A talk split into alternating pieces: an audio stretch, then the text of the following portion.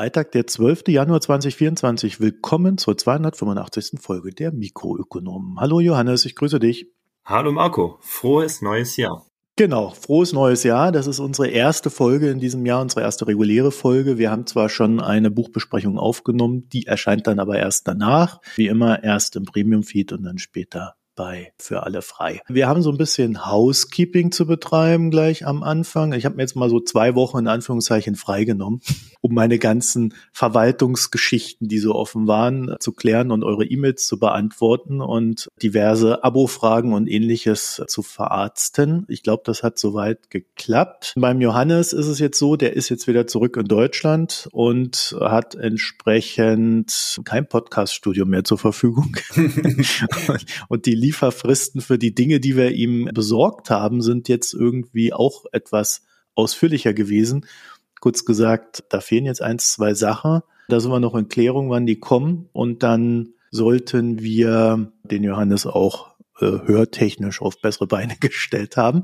Bis dahin ist er jetzt so, wie er ist, aber aktuell klingt das auch gar nicht so schlecht für mich, Johannes. Ja, ich hoffe, es geht so. Dann habe ich so ein paar Sachen, wir haben ja, wie ihr wisst, zwei Newsletter, den einen bei Auslandsbericht.de, der ist für die Foreign Times und der läuft auf dem Newsletter-System Ghost. Das ist etwas, was ich irgendwie mal einfach so gemacht habe. Seitdem da irgendwie auch einen doch merklichen Betrag im Jahr zahle. Und äh, da ihr in der letzten Zeit etwas mit den Füßen abgestimmt habt und äh, irgendwie jetzt nochmal ein, zwei Abos dazu gekommen sind, werde ich da jetzt halt auch gucken, dass ich da vermehrt schreibe. Allerdings habe ich da jetzt etwas Größeres in Vorbereitung, deswegen ist das jetzt auch noch nicht da.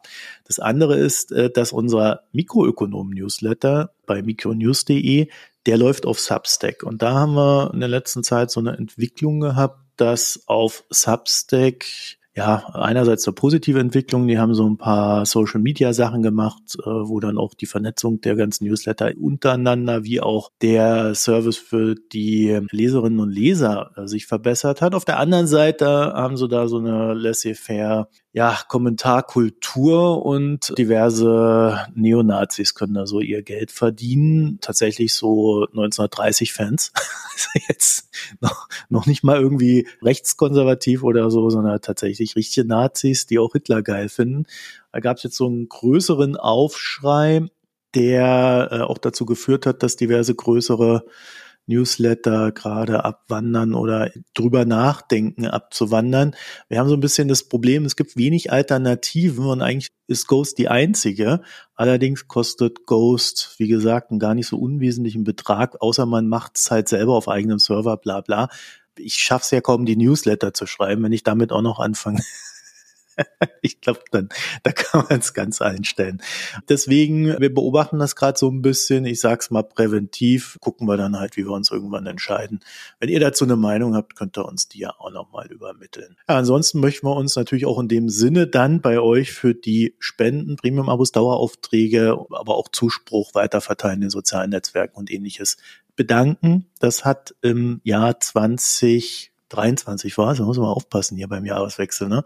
Äh, soweit auch ganz gut geklappt und mein Verwaltungskram, den ich jetzt unerwartet umfangreich doch machen musste, hat jetzt dazu geführt, dass ich auch schon weiß, wie es letztes Jahr gelaufen ist und ich kann dann dazu sagen, dass sich die Abos stabil gehalten haben und wir den Zuwachs, den wir hatten, äh, hauptsächlich durch die Kombination mit der Foreign Times erzielen konnten. Also Steady hat quasi, also weil das läuft ja über Steady, diese Kombi, hat dazu geführt, dass wir äh, dieses Jahr Wachstum erzielen konnten. Heißt aber auch natürlich Mikroökonomen alleine.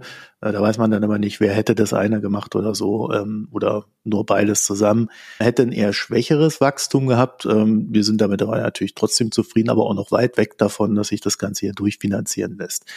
Unabhängig davon, wie gesagt, vielen Dank dafür, auch für den steten Zuspruch und dass ihr da auch sehr nett mit, mit uns umgeht. Wenn ihr grundsätzlich noch Fragen und ähnliches habt, mh.mikroökonom.de, das wäre die E-Mail-Adresse, die ihr da nutzen könnt. Könnt auch Marco at, äh, Mikroökonom nehmen. Geht auch. Geht quasi beides. Twitter, Mastodon, wie auch Reddit, da findet ihr uns jeweils als Mikroökonom, wobei Twitter nicht mehr wirklich aktiv betreut wird. Da gucke ich ab und zu mal rein, aber ja, habe ich ja letztes Mal erklärt, diese komischen Signal-Dinger da, das, das macht mich alles irgendwie kürre. In dem Sinne äh, sind wir jetzt dann auch im Jahr 2024 angekommen. Gibt demnächst ein paar Premium-Folgen. Eher so Ende des Monats, also bei der Foreign Times wie auch bei den Mikroökonomen. Bin ja so ein bisschen am Vorbereiten gerade. Dadurch, dass ich mir diese zwei Wochen gegönnt habe, rutsche ich jetzt gerade erst so rein. Damit wären wir dann bei der allseits beliebten Rubrik. Wir sprechen nicht über und wir sprechen heute nicht über ein Thema. Vielleicht hat Johannes noch ein zweites, das er nicht reingeschrieben hat. Aber wir sprechen heute nicht über die Umvolkungsthesen rechter Genossen oder rechtsradikaler Genossen, muss man ja sagen. Johannes, hast du noch was oder war's das? Ich möchte mich auch nicht an der Diskussion beteiligen, ob die Bauernproteste jetzt gerechtfertigt waren oder nicht. Sie haben stattgefunden und damit ist das Thema für mich erledigt. Ich hoffe, dass ich da in der Lage bin, dann da noch etwas näher reingucken zu können in diese Bauernproteste. Ich habe da zwar schon eine Zusage, aber wie es ja immer so ist, ne? Ich habe Ende letzten Jahres so viel Verschiebungen äh, gehabt, dass ich dass ich mich kaum noch traue, irgendwas anzukündigen. also mich da lieber dann zurückhalte. Ja, damit wären wir beim ersten Thema, nämlich meinem Leid. Dafür haben wir ja Podcasts, um unser eigenes Leid auch mal auszuschütten. Es geht um N26 und PayPal. Also die meisten unserer Hörerinnen und Hörer wissen ja noch, dass ich N26, wir haben das ja hier wirklich verfolgt, den Aufstieg, äh, Abstieg kann man da nur noch mal böse kommentiert, aber kritisch verfolgt und die Bank hat uns hier nie so losgelassen. Ich war selber da auch mal Kunde und in dem Sinne äh, hat sie sich jetzt gedacht, drücken wir ihm noch mal einen rein. Ja, wir hassen ja Kunden, vor allem wenn sie ehemalige Kunden sind. So kommt es mir zumindest vor. Also Folgendes ist passiert. Ich habe ja mein Konto Anfang 2022 geschlossen war dann auch so, bin jetzt am Umziehen und so weiter und so fort. Und dann dachte ich dann so, ich habe jetzt endlich mal meine Ruhe vor Hey Marco. Und gestern dann bekam ich eine E-Mail von PayPal, dass sie meinen Account einschränken und drohen ihn zu schließen, ich soll mich jetzt mal drum kümmern. Ja, ich dann da so reingeguckt. Also ich meine, ich glaube, der Vorgang ist auch generell interessant, was so alles passieren kann und was man da so alles bedenken muss, wenn man zum Beispiel so ein PayPal benutzt. Also bei N26 funktioniert das Konto ja so, dass du, du hast ja dieses Konto und auf dem Konto liegt eine Debitkarte. Und jeden Umsatz, den du mit der Debitkarte machst, die läuft direkt auf dem Konto, sodass du also jederzeit dann auch siehst, wie dein Kontostand ist, obwohl du ja eigentlich mit einer Kreditkarte bezahlt hast. Beziehungsweise halt dann eben mit dieser Debitkarte. War mal vom Mastercard war das Ding. Und das Konto hat natürlich eine IBAN, aber die Debitkarte hat eine eigene Nummer. Ich habe dann wiederum damals natürlich, wie so viele, meine Debitkarte bei PayPal hinterlegt damit wiederum einen Kauf im Epic Store getätigt. Ne? Das sind die Typen, die Google und Apple wegen den App Store Gebühren verklagt haben. Bei Apple sind sie gescheitert, bei Google hatten sie jetzt erstmal Erfolg. Das geht aber noch in weitere Runden, so dass man da auch noch nicht weiß, wie es am Ende ausgeht. Und sie sind auf dem PC-Markt in Konkurrenz zu Valves Steam Shop getreten, der im PC-Markt einfach, einfach die Größe ist bis heute eigentlich, was Spielevertrieb betrifft. So, jedenfalls habe ich mir da ein Spiel gekauft. Das Spiel, das war noch nicht fertig. Ich meine, es war irgendwie in der Alpha oder Beta. Jedenfalls hat der ganze Schmus 9,19 Euro gekostet. Das war im Jahr 2021, also Ende 2021. Und vor kurzem gab es die Meldung, dass der Hersteller des Spiels gesagt hat, komm, wir hören auf, Spiel wird eingestellt. Und Epic hat gesagt, wir geben dir das Geld zurück. Ich weiß jetzt nicht, ob das tatsächlich von Epic dann selber kommt, dass die einem das Geld zurückgeben in so einem Fall oder ob das also als Kundenservice oder ob das eine Absprache mit dem Hersteller war, äh, war jetzt auch kurzfristig nicht rauszufinden. Jedenfalls habe ich eine Mail gekriegt. Hier, du kriegst dein Geld zurück. Das Spiel existiert allerdings auch nicht mehr. Da habe ich gesagt, okay, ist ja fair. 9,19 Euro, nicht die Welt, aber man freut sich über alles, was man zurückkriegt. Kurz darauf, Mail von äh, Epic, so hier erfolgt's jetzt. Und kurz darauf wiederum Mail von PayPal, hier die Gutschrift. So, dann denkt man ja, hm, okay. Habe ich dann schon gesehen, oh, da ist eine Kreditkarte drin, die es nicht mehr gibt, aber da werden die sich ja sicherlich schon bei mir melden. Haha. Ja, naja, wir haben sich ja auch bei mir gemeldet jetzt. so. Ich habe jetzt gestern eine Mail von PayPal bekommen, dass man mein Konto einschränkt, weil es verdächtige Bewegungen gegeben habe. Ich soll mich da mal einloggen und gucken, was los ist. So habe ich dann gemacht habe mir das alles angeguckt und dann war es wohl so, dass, dass diese 9,19 Euro, weil die auf eine Kreditkarte gelaufen sind, die es nicht gab und das dahinterstehende Konto ja auch nicht, die sind die an PayPal zurückgegangen. Und PayPal findet es verdächtig. Ich habe dann halt PayPal kontaktiert, erklärt, was da gelaufen ist und die haben mir dann gesagt, ja, es ist halt zurückgekommen und deswegen musst du uns jetzt irgendwie eine Kreditkartenabrechnung schicken, wo drauf steht, äh, was da ist. Also wo der Umsatz gelaufen ist. Oder dann habe ich denen das erklärt, Konto nicht mehr da, Kreditkarte nicht mehr da. Also haben sie schick uns doch von der Kreditkarte die Auflösung. So, und dann fing das an. Ich habe mal wirklich die Unterlagen durchgeguckt. Also auf dem Kontoauszug von N26 wird die Kreditkarte nicht erwähnt. Das heißt, es steht eine IBAN da drauf, aber es steht keine Debitkarte da. Für die Kreditkarte wiederum habe ich überhaupt gar keinen extra Kontoauszug bekommen, aus dem hervorgehen würde, dass ich diese Kreditkarte habe. In den E-Mails, die die mir alle geschickt haben, die ich ja, äh, wie ich so bin, aufhebe auch alle, steht auch nichts. Da steht nirgendwo mal die Nummer von der Debitkarte oder wenigstens die letzten vier Zeilen oder Zeichen oder irgendwas, sondern äh, es steht halt immer nur Debitkarte, Debitkarte, Debitkarte. Die Kündigung des Ganzen, also der des Kontos wie auch der Debitkarte, konnte ich nicht irgendwie per E-Mail vornehmen, so dass man mal ein Kündigungsschreiben gehabt hätte, wo auch mal eine Nummer auftaucht, sondern musste sie im System, also in der App vornehmen.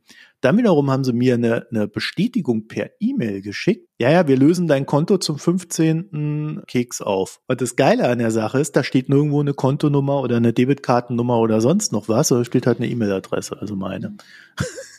ja, weil an die wurde es ja geschickt. Dann kommt dann später, kam dann, ja, dein Konto ist jetzt aufgelöst. Nirgendwo eine Kontonummer, irgendwas. Mir ist das damals aufgefallen. Ich war nur gerade mit Umzugvorbereitungen beschäftigt, äh, um Wohnungssuche und sonst noch was. Hatte keine Zeit, mich drum zu kümmern. Ich habe jetzt quasi kein Dokument in der Hand, das bestätigt, dass dieses Konto mit der dazugehörigen Debitkarte gekündigt ist, außer eine Mail von N26, dass das so ist, aber da stehen halt, wie gesagt, die Daten nicht drin. Und ein ordentliches Kündigungsschreiben würde natürlich enthalten ein Datum, wann das Schreiben selbst ausgestellt wurde, zu wann das Konto aufgelöst wurde und so weiter und so fort. Ich habe bei den Kontoauszügen auch noch nicht mal eine Auflösungsbuchung oder ähnliches gesehen. Das liegt auch daran, dass ich das selber auf Null gemacht habe, aber da steht nicht irgendwie Konto beendet.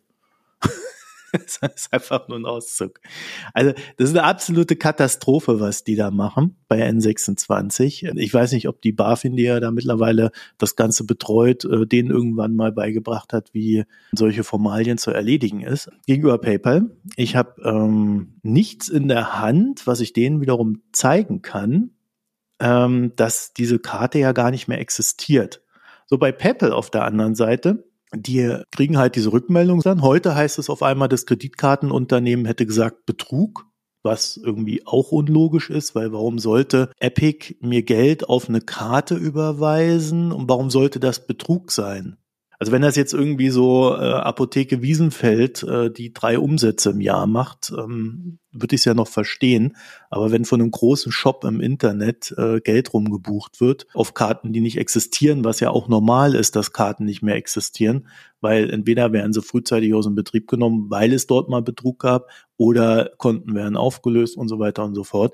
Also auch alles nicht sehr logisch, was PayPal da macht. Aber sie haben halt von diesem Kreditkartenunternehmen angeblich Betrug angezeigt bekommen. So, jetzt stehe ich da, habe dann auf Twitter ein bisschen rumgestänkert. Ich hätte gerne Kontolöschungsbestätigung inklusive Debitkartennummer und so weiter und so fort. Beziehungsweise habe ich nicht auf Twitter geschrieben, aber das, ich habe es mini kurz erklärt. Dann haben sie mich dann, äh, ja, schreib uns doch eine DM. Dann habe ich ihnen eine DM geschrieben ja, ja, wir kümmern uns darum, schreibt doch eine Mail. Dann habe ich halt nochmal eine Mail geschrieben. Ist aber so, der Twitter-Account beschleunigt gar nichts. Also äh, das ist Quatsch, wenn man das denkt, sondern der leitet quasi nur auf die die E-Mail um. Anstatt dass sie gleich schreiben, schreib uns doch eine Mail an den Support, wollen sie irgendwie noch suggerieren, dass wenn du das jetzt über Twitter machst, dass das besonders betreut wird, wird's aber nicht. Ja, äh, sondern sie schreiben dann am Ende selber, ja, ja, da kümmert sich jetzt einer drum. Davon gehe ich auch aus, wenn ich einfach nur eine Mail schreibe. Ja, jedenfalls sehr unschön das Ganze. Und ich habe dann gestern Abend sogar noch von PayPal plötzlich eine Meldung bekommen. Tschüss, Konto wird gelöscht. Dann habe ich es heute Morgen wieder angeschrieben. Ja, sag mal, wir haben doch eigentlich vereinbart, dass ich euch jetzt die Unterlagen schicke. Ja, ja, ja, ja, ja, ja. Da ist halt Betrug, da musste, ne, wir haben ja nichts. Ne? Ich meine, gib mir da wenigstens mal die Zeit. Ja, wir wollten ja nur sicherstellen, dass du es, aber da steht es auch nicht, wir stellen den Vorgang erstmal ein. Ja, also die Kommunikation ist da auch ein bisschen komisch, aber ich finde sie wesentlich angenehmer als mit N26, weil dieser ganze fancy N26-Kram, der mit äh, immer einem irgendwas suggeriert oder so ganz besonders kumpelhaft daherkommt, dann aber am Ende irgendwie nicht weiterhilft, der ging mir ja von Anfang an auf den Keks. Bei PayPal haben die einfach mit mir geredet. Ne? Haben einfach so, ja, hm, ja, ganz normales Reden. Also jetzt auch nicht irgendwie besonders kundenfreundlich, sondern tatsächlich, wie, wie man sich so Chats in so einem Messenger schreibt. das fand ich aber wirklich ganz angenehm. Ding ist, ich warte jetzt auf eine Bestätigung von N26 über den ganzen Kram. Ich hoffe dann, dass das PayPal irgendwie meinen Account wiederherstellt. Ich werde mir dann auch sicherlich nochmal die Freude machen und Epic eine Mail schreiben und äh, mal fragen, was die dazu sagen und denken. Vielleicht hilft das ja auch nochmal. Ich weiß es nicht. Die kämpfen ja gegen alle möglichen Großen und Bösen. Vielleicht haben wir da auch noch eine Chance. Irgendwann kommst du dann auch noch dran, nachdem sie mit Microsoft und Apple fertig sind. Ja, ja, dann verklagen sie mich noch. das ist von der, vom Gesamtvorgang her für mich so unlogisch, was die Mechanismen äh, des Risikos betrifft, dass ich damit tatsächlich auch nichts anfangen kann. Also hätte ich jetzt irgendwie Geld von einem Konto wegüberwiesen, hätte ich es verstanden. Ja, aber der Fakt, dass ich ja Geld erhalten habe und das jetzt auch kein Riesenbetrag ist, sondern ein kleiner und das ein Einzelvorgang ist. Ich meine, ich, ich weiß nicht, wie viele Jahre ich da jetzt Kunde bin. 15?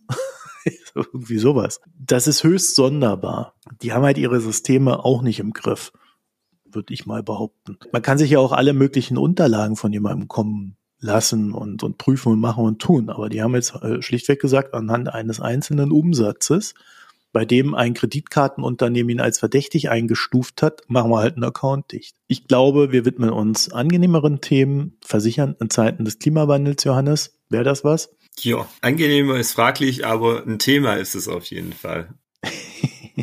Passt auch ganz gut zu, zu den Überschwemmungen, die wir gerade auch in Norddeutschland jetzt sehen. Der Trend ist relativ klar, es gibt durch den Klimawandel immer mehr Extremwetterereignisse und eigentlich keine Branche ist so stark im Moment vom Klimawandel schon konkret betroffen wie die Versicherungsbranche. Das Wetter wird insgesamt heftiger und volatiler. Dadurch treten mehr Schäden auf. Zum einen mal an Eigentum durch Stürme, durch Hochwasser, durch Waldbrände, Hagel oder auch extreme Schneefälle. Aber auch so Dinge wie Ernten, die ja von großen Versicherungen zum Teil auch versichert werden. Wenn die dann ausfallen aufgrund von einer Dürre oder von schlechten Jahren, dann ist es für die Versicherung genauso ein Schadensfall, der durch den Klimawandel zustande kommt. Wie sich das Ganze verstärkt hat, da kann man sich jetzt verschiedene Zahlen angucken. Also gibt so Charts, wie sich die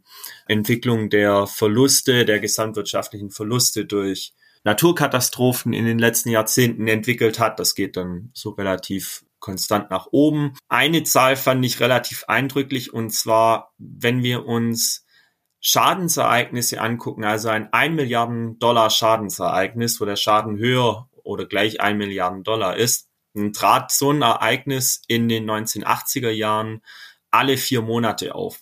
Und heute ist es alle drei Wochen. Hm das wird immer häufiger und diese Häufigkeit wird auch noch zunehmen. Wir haben hier jetzt die USA, wo natürlich gerade im Südosten Wirbelstürme eine sehr große Rolle spielen, wo an der Westküste auch Waldbrände eine sehr große Rolle spielen. In Europa, also zumindest mal in Mitteleuropa, sind wir da gnädigerweise noch relativ gut und sicher, aber auch hier nimmt es zu. Also hier haben wir dann halt Hochwasser. Was ist jetzt die Reaktion der Versicherung? Äh, relativ klar, wenn das Risiko zunimmt, muss man die Prämien erhöhen. Oder, und das wird jetzt zum ernsten Problem, in einigen Staaten kriegst du schlichtweg für ein Haus keine Versicherung mehr. Ganz übel ist es vor allem in Kalifornien und Florida. In Kalifornien, wie gesagt, wegen den Waldbränden und in Florida wegen den Stürmen. Es ist dort auch so, dass die Versicherungsprämien, also die Erhöhung davon musst du dir halt vom Regulator genehmigen lassen. Und da gab es immer bis jetzt so eine Grenze, du darfst maximal pro Jahr sieben Prozent erhöhen. Jetzt sind die aber dabei, von letzten Jahr auf dieses Jahr um 25 Prozent ungefähr ihre Prämien zu erhöhen. Liegt auch daran, dass ihre eigenen Rückversicherungskosten, also jetzt eine Gebäudeversicherung im, mit einem Exposure gegenüber Waldbränden oder sowas, die kauft sich dann ja selber wiederum Versicherungen ein. Also diese Rückversicherungsprämien, die steigen auch enorm. Das Gesetz schränkt bis jetzt die Weitergabe von diesen Rückversicherungskosten an die Kunden relativ stark ein was halt dann dazu führt, dass die Versicherungen sagen müssen, ja gut, können wir es halt nicht mehr machen. So oder so ist es für die Leute ein Problem. Wir haben auch insgesamt das Problem, dass eher geringerer Teil, äh, kommt bisschen auf die Weltregion an, also auf jeden Fall nicht alles Eigentum, lang nicht alles Eigentum ist gegen Elementarschäden versichert. In USA sind es ungefähr 40 Prozent, die nicht versichert sind. In Europa sind es 50 Prozent, die nicht gegen Elementarschäden versichert sind. Und wenn wir nach Asien gucken, wo so Märkte noch nicht ganz so entwickelt sind wie jetzt hier oder in den USA, wo aber wiederum Regionen sind, die ganz erheblich von Naturkatastrophen bedroht sind. Dort haben wir eine Versicherungslücke von 80 Prozent. Stellt ein riesiges Problem dar. Was noch dazu kommt, gerade auch in Asien, dass eben in diesen Regionen, die so stark von Naturkatastrophen bedroht sind. Das sind halt vor allem Küstenregionen in subtropischen Ländern, kann man das eigentlich ganz gut zusammenfassen. Das sind halt genau die Regionen, die sehr stark von Hurricanes und von sonstigen äh, Stürmen, Hochwassern bedroht sind. Das heißt, das Risiko, also wenn wir die Werte, die im Risiko stehen, die nehmen nicht nur deswegen zu, weil die Katastrophen zunehmen, sondern weil die Werte, die einen Exposure zu diesen Katastrophen haben, auch zunehmen. Wenn jetzt diese klassischen Versicherungen aus den Märkten rausgehen, dann gibt es zum Teil Startups, die da reingehen. Die haben dann ein bisschen andere Geschäftsmodelle. Die haben den Vorteil, dass sie zum Teil nicht unter der Regulatorik laufen. Das heißt, die sind flexibler, was die Prämienanpassung anbelangt. Und die arbeiten deutlich stärker nochmal mit modernen Techniken wie künstlicher Intelligenz zur Datenauswertung und die benutzen vor allem auch kleingranularere Daten.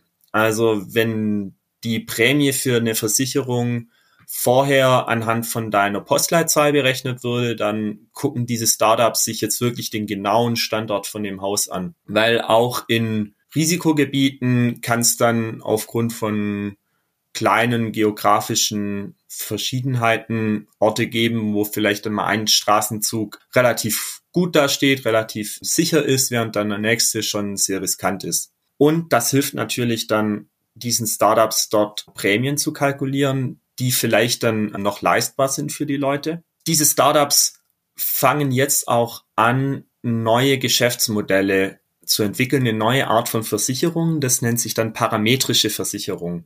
Bis jetzt ist es so, wenn ich einen Schaden habe, dann kommt da typischerweise ein Gutachter, guckt sich das an und äh, meldet es seiner Versicherung und dann kriege ich vielleicht 80 Prozent von dem Schaden oder 100 Prozent oder was auch immer. Auf jeden Fall muss da erstmal so jemand kommen, sich das angucken, muss das alles festhalten, das muss dann wieder an die Versicherung gehen.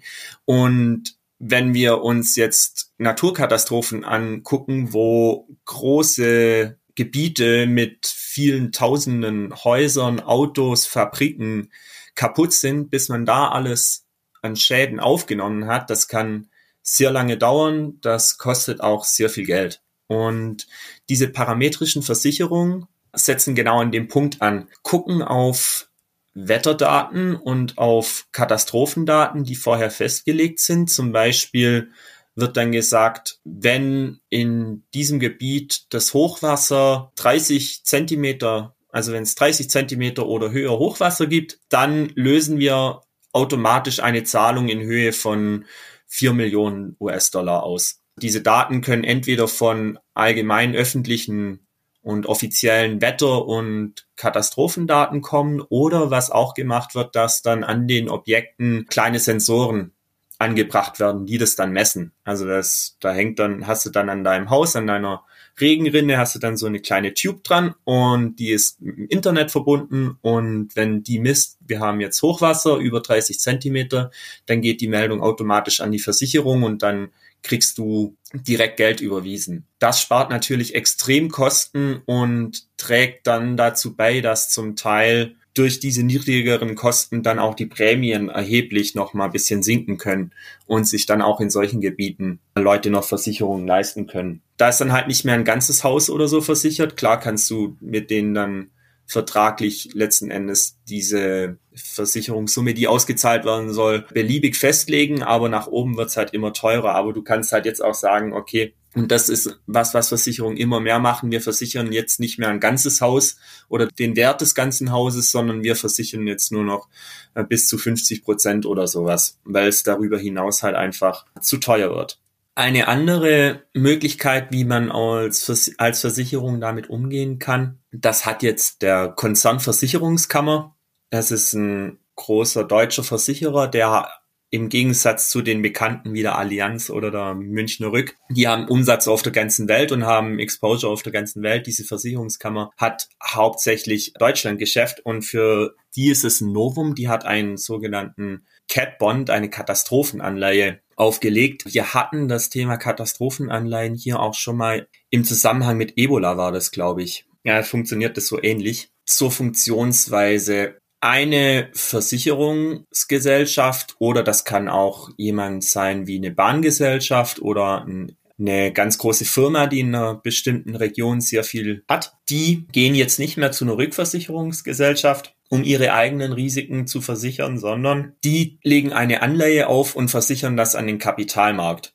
Und das ist dann eine Anleihe. Wenn du Investor bist, kriegst du da dann jedes Jahr meinetwegen fünf Prozent Zinsen. Und wenn aber ein Schadensereignis kommt, wie dieses Schadensereignis bemessen wird, das kann ganz verschieden gestaltet sein. Das ist dann immer regional begrenzt. Also zum Beispiel kann man dann sagen, okay, wir haben jetzt eine Versicherungsanleihe, die ist gegenüber einem Erdbeben in Japan und wenn dann ein Erdbeben der Stärke 6 oder größer dort auftritt, dann kann ein Teil der Gelder, die in diese Anleihe angelegt wird oder auch die, die ganzen Gelder für der Versicherung einbehalten werden und zur Deckung der Schäden benutzt werden. Das kann man entweder über so offiziell, auch hier wieder über offizielle Daten, also diesen Trigger über offizielle Daten definieren oder man kann sagen, wenn die Versicherungsschäden, also man macht dann doch erst eine Erhebung der Versicherungsschäden, wenn die Versicherungsschäden 500 Millionen übersteigen, dann wird diese Anleihe fällig. Auf jeden Fall hat man als Anleger ein Exposure gegenüber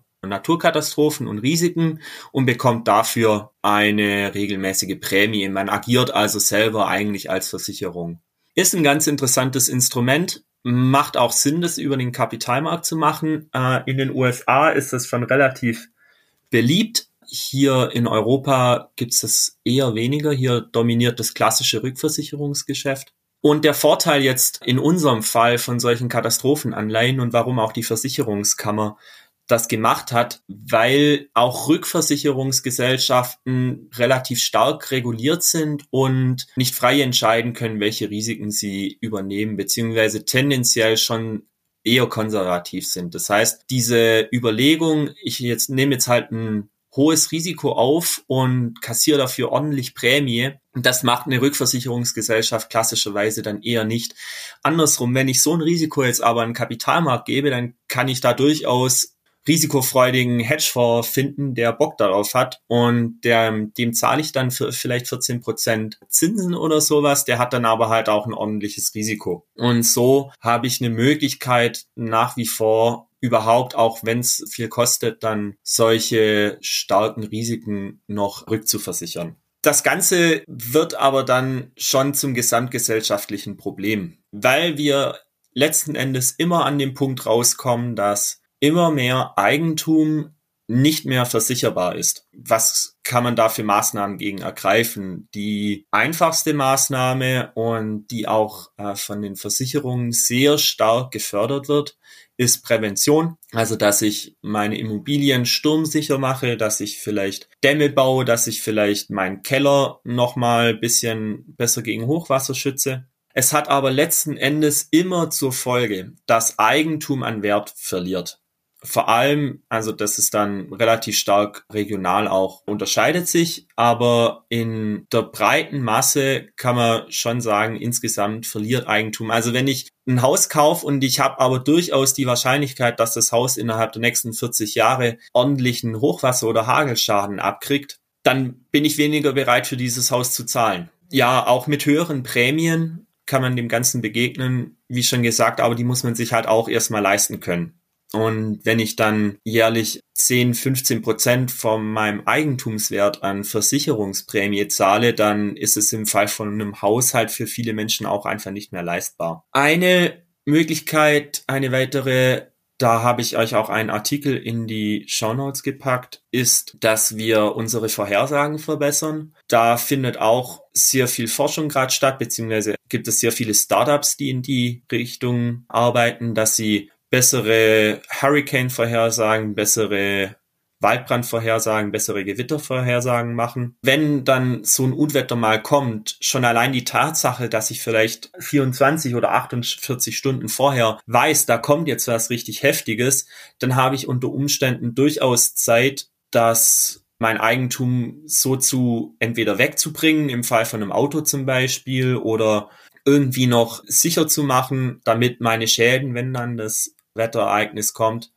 doch nicht so hoch sind. Das kann durchaus einen signifikanten Unterschied machen. Und es ist was, was verhältnismäßig günstig zu haben ist. Deswegen denke ich, dass das vor allem jetzt bei so mittleren Naturkatastrophen, wie wir sie jetzt hier in Deutschland auch immer wieder schon hatten, durchaus was ist, was wirklich was bringen kann. Und letzten Endes, wenn dann gar nichts mehr geht, wird das auch dazu führen, dass besonders riskante Gebiete einfach aufgegeben werden müssen. Also es gab 2005 nach dem Hurricane Katrina, der in Süd-USA vor allem in New Orleans die ganze Stadt unter Wasser gelegt hat und zu erheblichen Schäden geführt hat. Da gab es tatsächlich die Überlegung, ob man New Orleans, eine Stadt mit 600.000 Einwohnern, nicht besser einfach aufgeben sollte. Das fand ich, ich war da jetzt in den USA, als ich dort war, auch das ist schon krass, wenn man dann dort ist und dann sich also klar macht, dass es tatsächlich Diskussionen gab, dass man das hier jetzt alles einfach aufgibt. Und die Frage ist, ob das vielleicht in den nächsten 20, 30, 50 Jahren tatsächlich passieren würde. Betrifft, wenn der, wenn der Meerespegel weiter steigt, natürlich noch ganz andere Regionen, die jetzt nicht so die klassischen Hurricane-Regionen sind. Ja, da wird noch übel.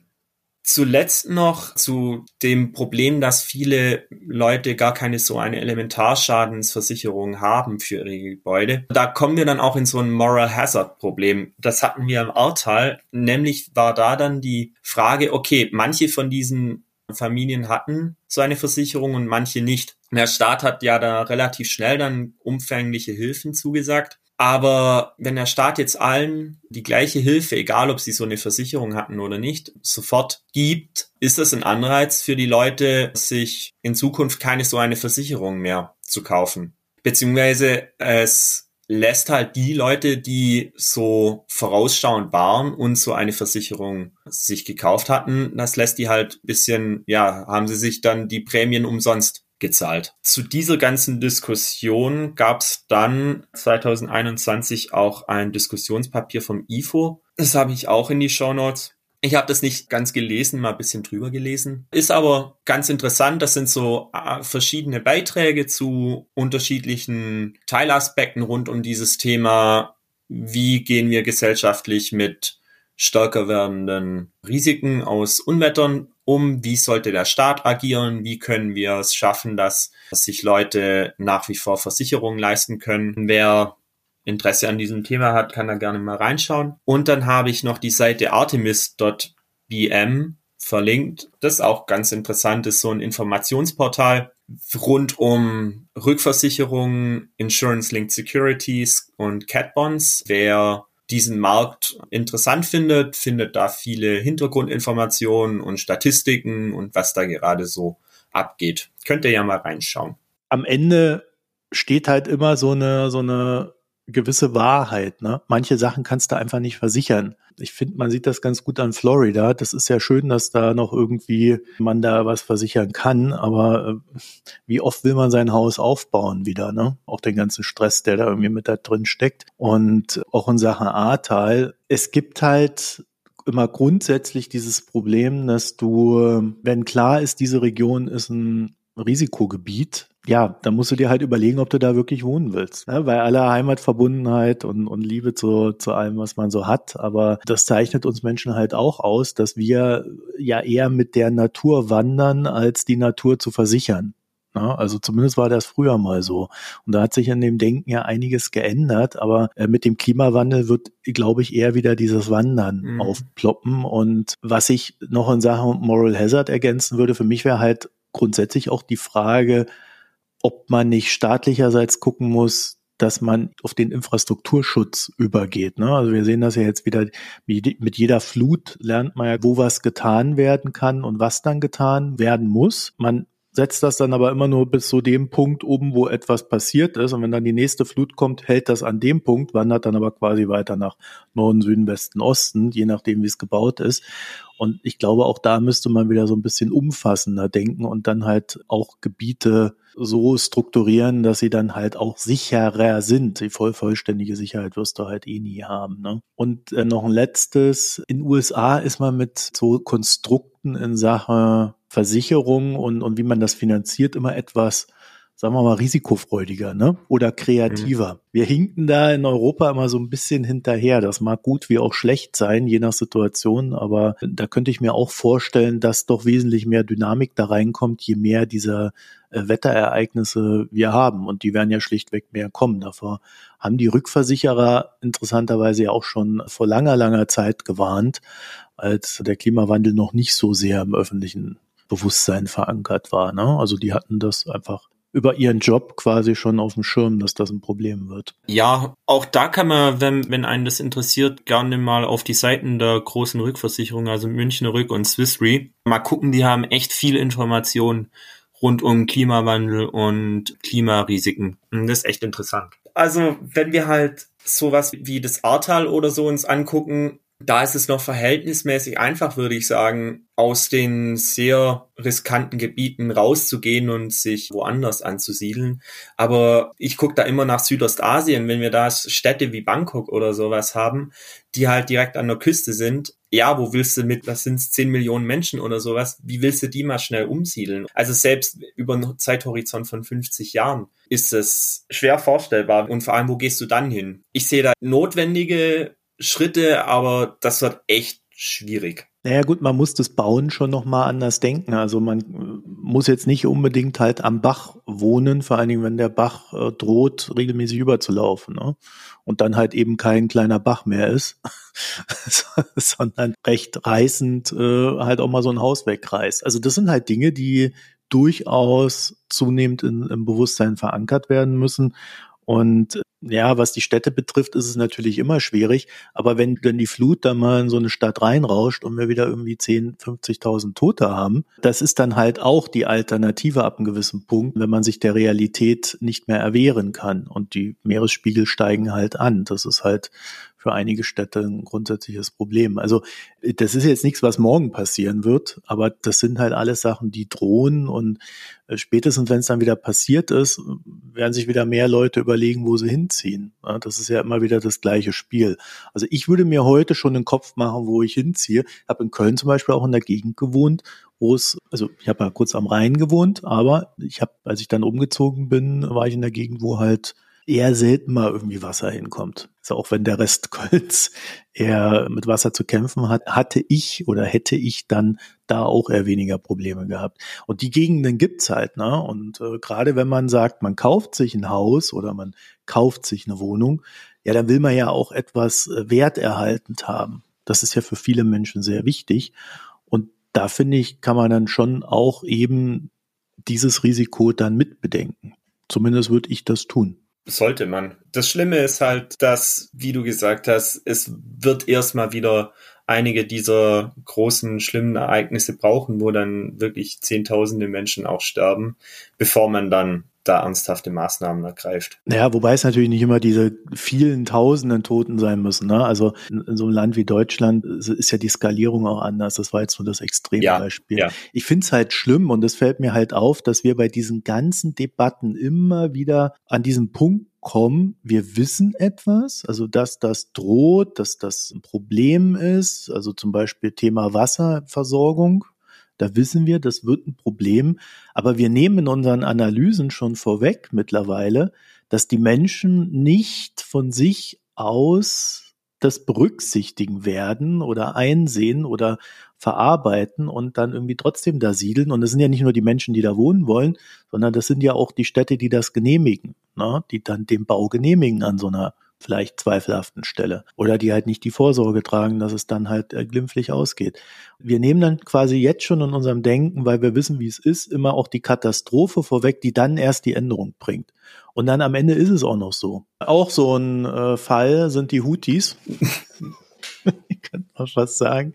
Da wusste man auch immer, das sind nicht die freundlichsten mhm. Zeitgenossen und dass sie Probleme bereiten werden, zumal sie auch mit Iran verbandelt sind. Wir hatten das ja in der letzten Folge, meine ich äh, also der, die am Weihnachten erschienen ist. Da haben wir das schon mal aufbereitet. Und die Lage im Roten Meer hat sich natürlich weiterentwickelt.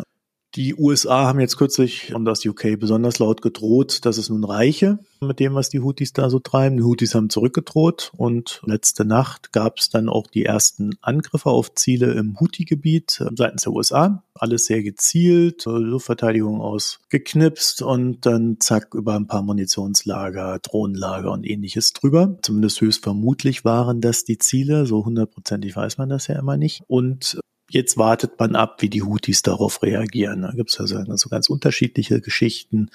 Iran hat jetzt ein Tracking-Schiff abgezogen, das den Houthis wohl Informationen geliefert hat, wen sie da wie am besten erwischen mit ihren Drohnen und ähm, ballistischen Raketen. Und äh, ansonsten geht die Droherei jetzt natürlich weiter. Und nach allem, was wir von den Houthis wissen, werden die jetzt auch nicht äh, sofort einknicken. Es gibt jetzt auch erste Deutsche unter den Opfern. Natürlich jetzt nicht im Houthi-Gebiet, sondern äh, in der Produktion. Tesla hat heute verkündet, dass sie die Produktion in Grünheide ruhen lassen müssen, weil Teile fehlen. So ganz simpel. In zwei Wochen geht's dann wieder weiter. Das entspricht dann auch ungefähr der Zeit, die es braucht, die ganze Umleitung da vorzunehmen. Also, also es ist jetzt irgendwie da, dieses Thema. Durch die Vergeltungsmaßnahmen der USA ist dann auch der Ölpreis ein bisschen wieder angestiegen. Das heißt, da wird jetzt auch wieder neu verhandelt, welche Risiken man da in dem Rohstoff sieht. Iran wiederum hat einen Öltanker gekapert und wer ein bisschen Popcorn braucht. Das Schiff wurde schon mal gekapert, allerdings von USA weil es iranisches Öl zur Sanktionsumgehung transportiert haben soll. Deswegen haben die das Ding aus dem Verkehr gezogen. Ja, jetzt hat sich Iran wohl gedacht, äh, tun wir das Gegenteil. Ja, alles nicht sehr schön. Also ich glaube, insgesamt kann man sagen, das Setting wird unruhiger. Und äh, ich habe mir mal angeschaut, wie die Schifffahrtunternehmen mit der ganzen Situation so umgehen, also wie die versuchen, ihre Schiffe zu schützen. Und das ist ja, auf der einen Seite rudimentärer, als man denken würde. Also einmal Stacheldraht. Das kommt dann so an, an die Reling ran und dann können die da nicht mehr hoch. Dann Wasserkanonen. Also da kann man kleines fliegendes Gerät vielleicht damit bestürmen, aber auch Menschen, die sich da irgendwo versuchen hochzuhangeln. Weiß ich nicht, wie effektiv das ist, aber äh, auf alle Fälle wird es eingesetzt. Und sogenannte Sound Cannons. Das zerstört mehr oder weniger das Gehör. Es gibt ja verschiedene Varianten. Ne? Wieder das Gehör wird gestört oder das Gehör wird zerstört. Je nachdem, wie intensiv man das einsetzt. Also das sind so die Maßnahmen, die auf den Schiffen getrieben werden. Und das Ganze hat natürlich einen Nachteil. Wenn man da an der Stelle aufrüstet, ist die, ist der Anreiz von Angreifern natürlich recht groß mit echten Waffen und andere Methoden da aufzuschlagen. Und dafür wiederum gibt es sogenannte Floating Arsenals. Und das ist ganz interessant. Die Reedereien, also arbeiten ja recht effektiv. Ne? Und wenn da so ein Schiff ein paar Wochen auf See ist, dann äh, ist ja nicht jede Zone, die es durchquert, eine Gefahrenzone. Äh, das heißt also, man müsste jetzt nicht für die ganze Fahrt Sicherheit organisieren. So, und da kommen diese Dinger da ins Spiel. Äh, das sind je nach Ausbau ja, sind das größere Schiffe oder auch kleinere oder auch Plattformen. Da kannst du ja alles dafür nutzen, was da ist, die dann eben ausgebaut werden und ja, da lagert man dann Waffen oder richtet so eine Kombüse ein und dann noch so ein paar Köche da drauf, die dann auch die Leute versorgen oder denen was ordentliches zu, zu essen geben. Wi-Fi, kleines Fitnessstudio. Also alles, was man so braucht, wenn man sich fit halten möchte und ein Söldner ist. Und das Ganze wird dann natürlich nicht direkt von den Reedereien betrieben, sondern dafür gibt es dann Dienstleister. Und da können dann die Schiffe quasi, wenn sie sagen, okay, da ist eine Gefahrenzone, wir wollen uns schützen, fahren die dann daran, nehmen die Leute auf, fahren dann durch das Gebiet. Wenn es alles gut gegangen ist, steigen die dann halt bei einer Plattform, Schiff, sonst was, auf der anderen Seite des Gefahrengebiets wieder ab. Und man zahlt dann halt nur für diesen Zeiteinsatz. ist sicherlich ein Job, den man mögen muss. Dafür ist wahrscheinlich nicht jeder gemacht, aber fand ich ganz interessant. Vor allen Dingen kann man dann, wenn man dann schon so ein Ding hat und Arsenal deutet ja darauf hin, auch diverse Waffen dort lagern und quasi mit vermieten. Also zum Söldner. Der Söldner, der braucht dann noch Waffe XY. Dann will man vielleicht die Crew dann auch noch ein bisschen ausstatten. Dann kriegen die da auch noch mal ein paar Gewehre in die Hand gedrückt. Dafür drückt man dann wieder um ein paar Euro ab und gibt das alles dann wieder zurück auf der anderen Seite finde ich, ist eine nicht uninteressante Methode, respektive ein nicht ganz uninteressantes Geschäftsmodell. Ne? Viel von dem hat sich während dieser Piratenzeiten da vor Somalia entwickelt. Ich glaube, da hat man schon viel gelernt, was man da jetzt nutzen kann. Ja, das ist tatsächlich so. Somalia war da ein großer ja, Beschleuniger dieser Branche. ich weiß, die äh, somalischen Piraten, äh, äh, die ein oder der andere erinnert sich vielleicht, hatten ja vor einigen Jahren, ich meine, das war so um 2014 rum. Ich weiß es nicht mehr genau, aber jedenfalls haben die da ja auch Schiffe drangsaliert und da musste man dann damals überlegen, wie man damit umgeht. Da sieht man aber auch, das ist so, grundsätzlich als Geschäftsmodell, also es unterliegt gewissen Schwankungen. Ne? Ähm, läuft nicht immer, läuft mal besser, mal schlechter, aktuell wieder mal besser. Also das Ganze wird natürlich dann strategisch auch da auf den Meeren platziert. Das heißt, wenn man etwas platziert, kann man es auch wieder deplatzieren, also auch wieder darunter nehmen und dann gibt es das erstmal wieder nicht, bis die Nachfrage ansteigt. Nach dem, was wir so sehen, sind äh, Söldner in den letzten Jahren aber recht regelmäßig gefragt. Da ist dann eher so die, die Frage, äh, wo. Ne? Also weniger auf den Meeren gewesen, jetzt wieder mehr auf den Meeren und so weiter. Gut, und äh, wie wir alle ja auch gelernt haben, sind Schiffe ähnlich gut trackbar wie Flugzeuge. Das heißt, was wir da, also gibt so diverse Apps auch und ne, so diese Tracking-Unternehmen, da kann man sich dann angucken, wo die ganzen Schiffe da so langfahren und, und wo das herkommt, wer der Räder ist, ne, so diese ganzen Informationen. Und dahingehend haben die Angriffe zweierlei Bedeutung. Ähm, die Houthis könnten schon darüber sehen, wo diverse Schiffe sind Gibt dann natürlich noch Detailinformationen, da muss man dann näher dran sein.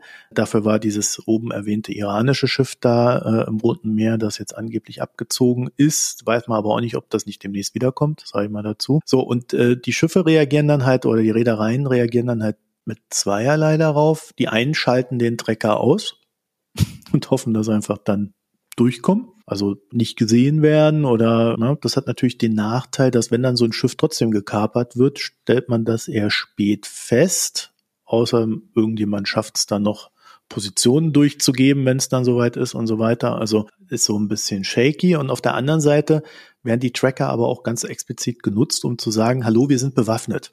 Ne? Also da werden dann die Söldner reingeladen, dann wird in den Tracker mit reingeschrieben, bewaffnete.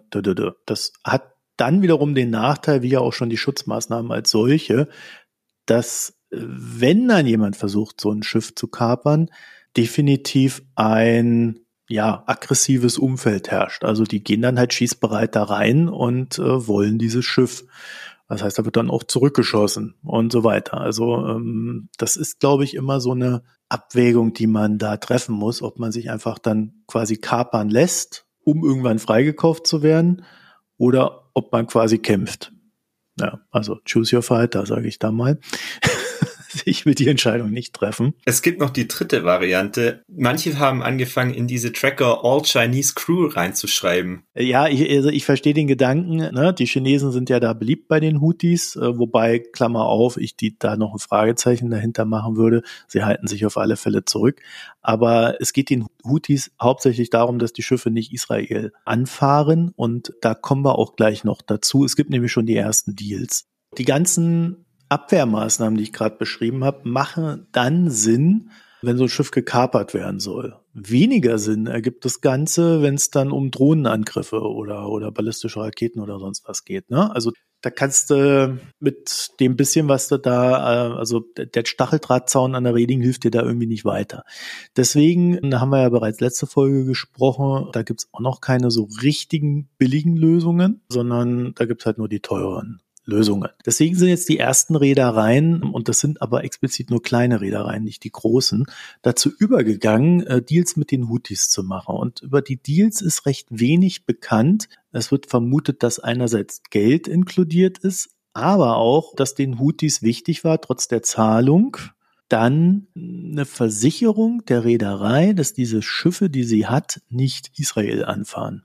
Also kann man sagen, auf der einen Seite ist es halt ideologisch, ne? auf der anderen Seite ist es auch Geschäft und äh, hier fließt dann irgendwie beides zusammen. Und äh, sofern das für die kleineren Reedereien klappt, müsste der Preis dann quasi unterhalb der Sicherungsmaßnahmen sein. Ne? Oder sie sagen, wir geben noch einen Schnaps drauf, Hauptsache wir kommen durch. Aber da haben wir leider keine Details zu dem Ganzen. Die großen Reedereien haben das sofort dementiert dass sie da solche Deals machen. Und es liegt auch daran, dass sie ja dann innerhalb dieses Konflikts eine ja, Partei ergreifen würden, es dann sicherlich auch nicht mehr gegeben wäre, dass sie militärische Unterstützung bekommen, wenn sie da dann solche Deals machen. Ne? Also da könnte man dann argumentieren, warum sollt ihr die denn schützen? Die machen Deals mit den Houthis. Das ist ein nicht ganz unwichtiger Punkt, aber es behalten sich leider alle so ein bisschen bedeckt bei der ganzen Sache. Also es ist auf alle Fälle so, dass da eine größere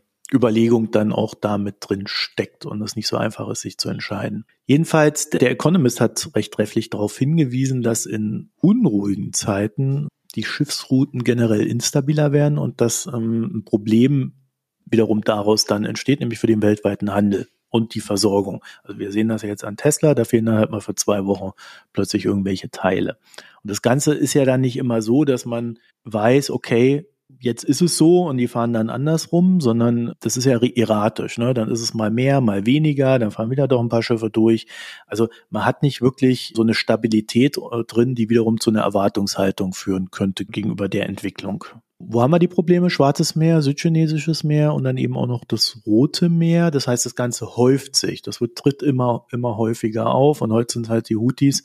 Morgen ist es woanders. Ne? Also wir wollen da gar nicht drüber nachdenken, was passiert, wenn am Wochenende die Wahlen in Taiwan sind und äh, da dann doch nochmal äh, ein Land namens China glaubt, da eingreifen zu müssen ist ja eher unwahrscheinlich, dass das aktuell passiert, wage ich mich mal aus dem Fenster zu lehnen. Aber wenn es passiert, würden sich daraus viele Probleme ergeben. Unabhängig davon ist Teil dieser ganzen Instabilität dann eben auch, dass dann halt da äh, chinesische Schiffe mal das ein oder andere Ding rammen, äh, man dann überlegt, ob man nicht auch wieder woanders langfährt oder so. Ne? Also da das kann alles äh, erratisch aufploppen. Es gibt keine Planung da drin und wir müssen uns einfach darauf einstellen, dass es so sein wird in der Folge.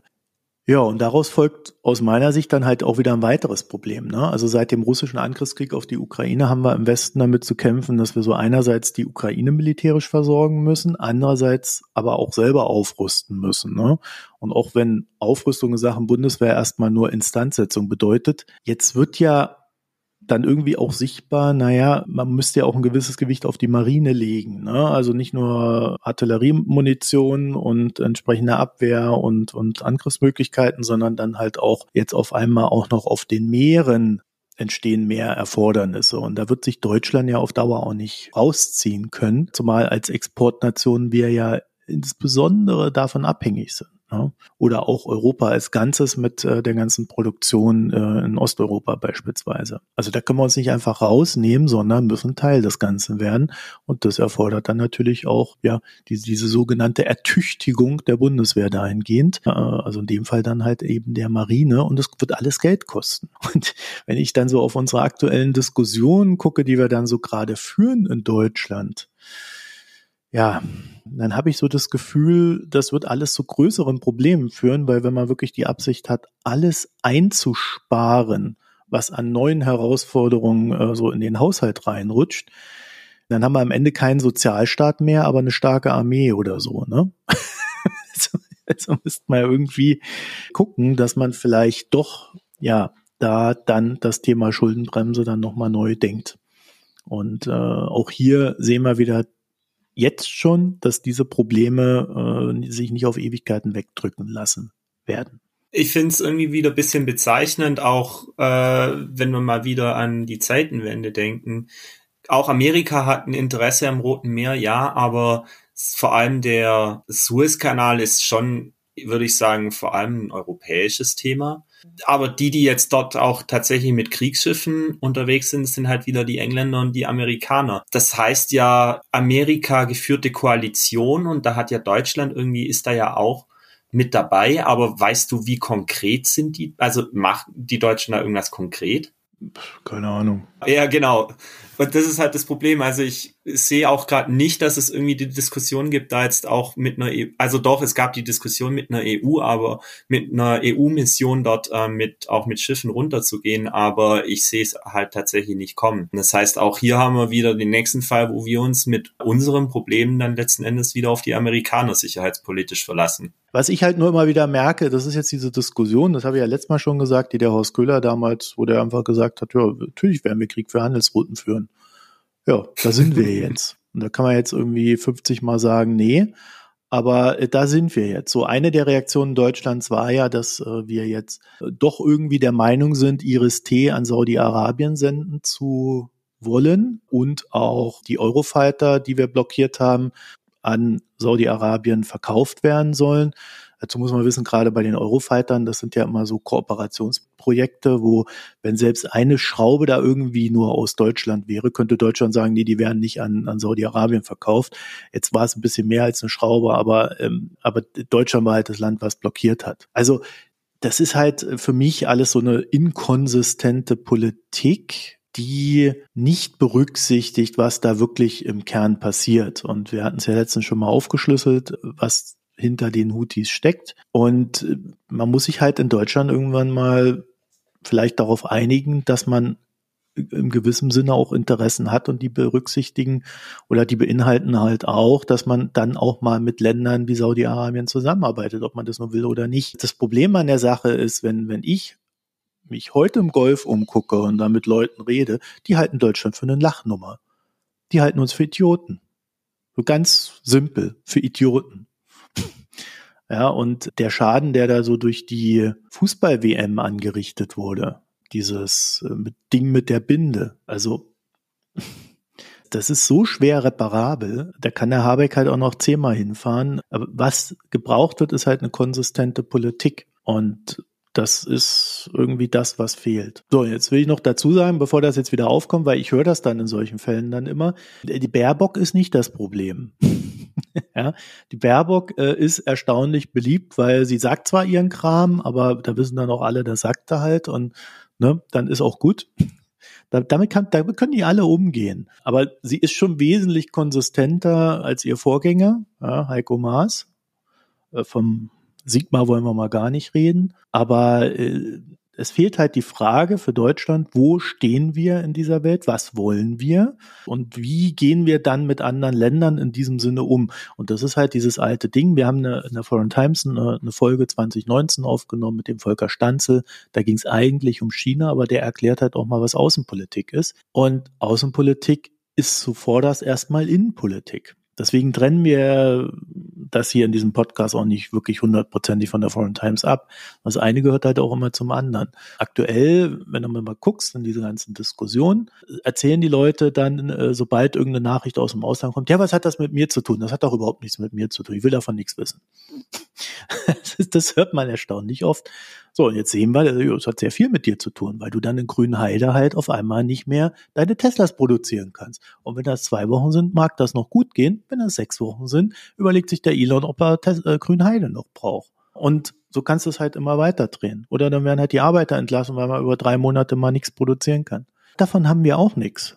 Deswegen braucht es da mehr Konsistenz, aber vor allen Dingen auch erstmal überhaupt ein Verstehen dessen, was da vorgeht. Und da ist Jemen halt bezeichnend. Da wird halt moralisch auf Saudi-Arabien rumgehackt, aber es wird nicht moralisch auf Iran rumgehackt. So, wir haben halt hier mit Leuten zu tun, die sind alle Arschlöcher.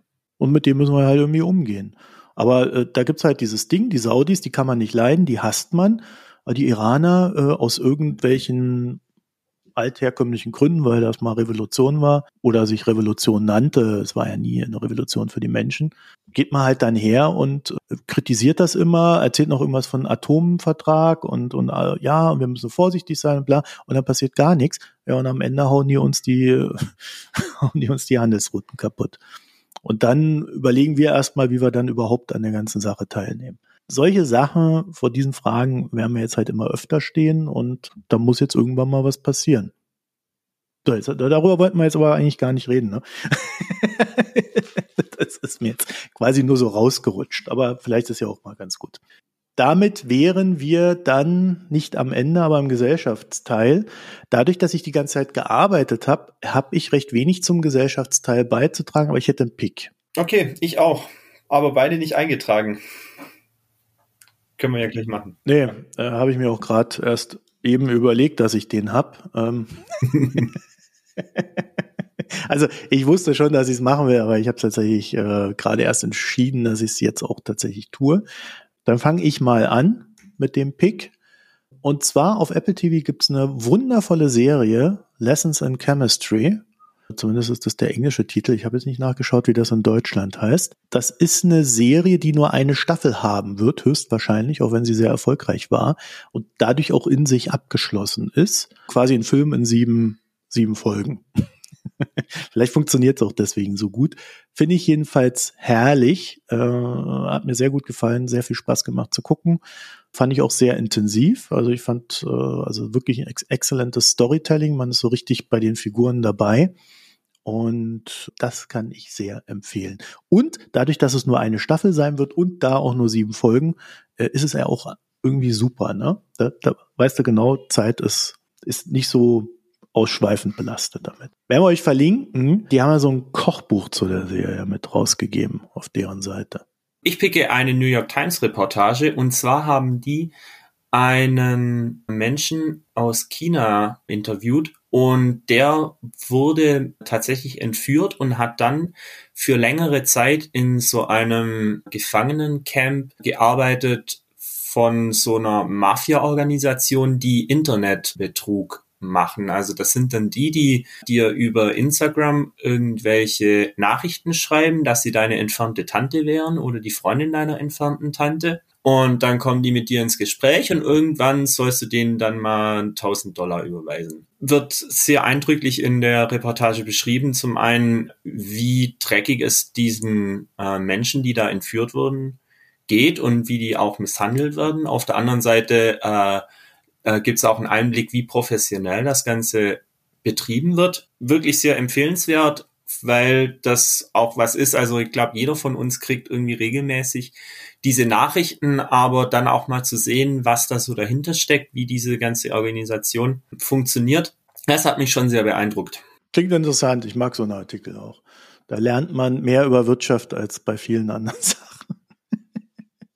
Okay, damit wären wir am Ende der ersten Folge in diesem Jahr. www.mikroökonom.de, da findet ihr alles weitere wie Kommentare. Wir haben ein paar Kommentare letzter Zeit bekommen. Schön, danke. Auf Reddit, Mastodon und Twitter findet ihr uns auch als Mikroökonom. Da könnt ihr natürlich auch kommentieren. Und ansonsten freuen wir uns natürlich, wenn ihr uns Podcatcher abonniert oder irgendwie weiterverteilt die Folgen. Dann bis nächste Woche. oder so. Also bis dann. Tschüss. Tschüss.